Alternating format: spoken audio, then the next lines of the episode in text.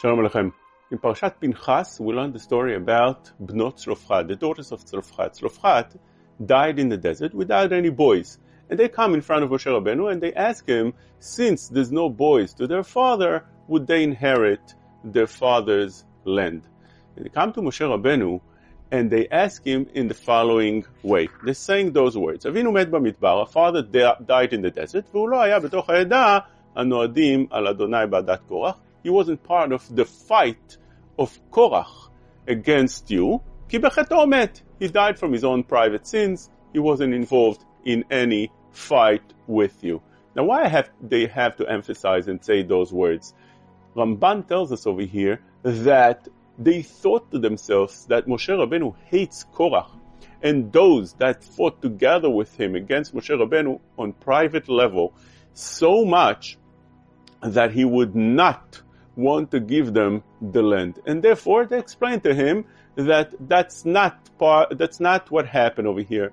Their father Tzlofchad was not involved at all. Let's see the words of the Ramban. The Ramban says like this, חשבו שמשה רבנו היה שונא עדת קורח יותר מכל החוטאים אשר מתו במדבר, since they thought that Moshe Rabbeinu hates the, those that were involved with Korach more than all the sinners in the desert, שהם הקמים כנגדו והכופרים בכל מעשיו, since they stood up against him to fight a war against him. חשבו אולי בשנאתו אותם, יאמר אל יהי לו משה חסד, אל יכונן לתרומה, ויזכר עוון אבותיו אל אדוני, which means they would not, משה רבנו would not want to have them receiving the land because their father was involved with the war.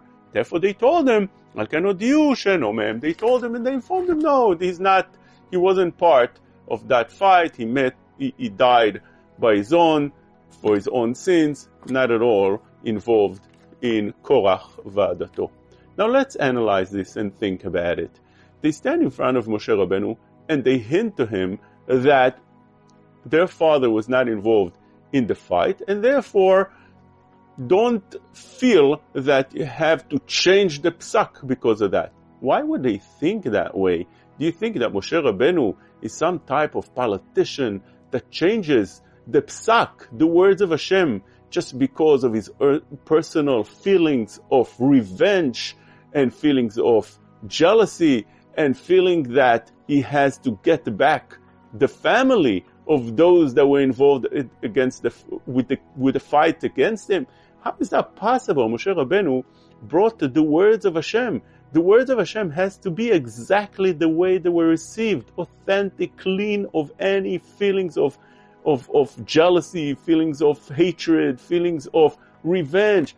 Why would they think about Moshe Rabbeinu that way? If you feel about Moshe Rabbeinu like a politician, then you can't receive the Holy Torah from, a, from Moshe Rabbeinu how is that possible to think about him like that? Moreover, they stand in front of Moshe Rabbeinu and they say to him those words. Obviously, Moshe Rabbeinu knew why they pushing those words in the sentence, why they saying it. The Ramban knew, Moshe Rabbeinu didn't know, of course he knew. Moreover, Moshe Rabbeinu was the greatest Navi, greatest prophet. He knew everything that a person feels and, and, and when he says something, why he says what he's saying. We know that there's rabbis that when you stand in front of them, they know exactly what you feel. Moshe Rabbeinu, which was the greatest prophet of all, didn't know that? Of course he did.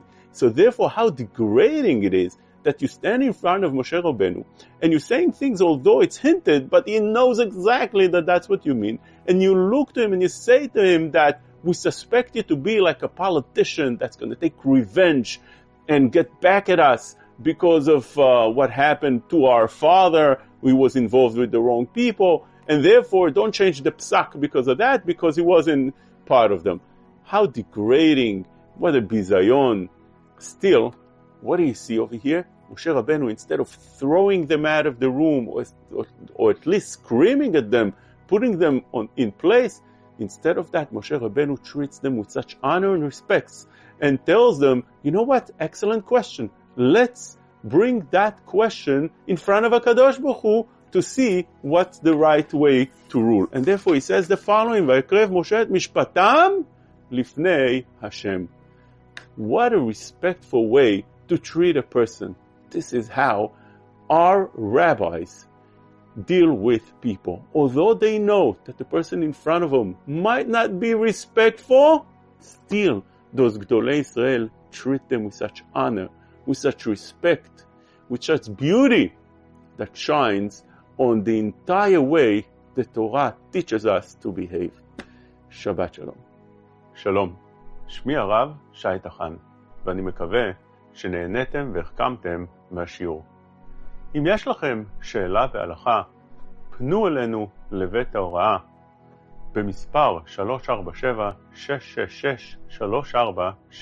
347-666-3467.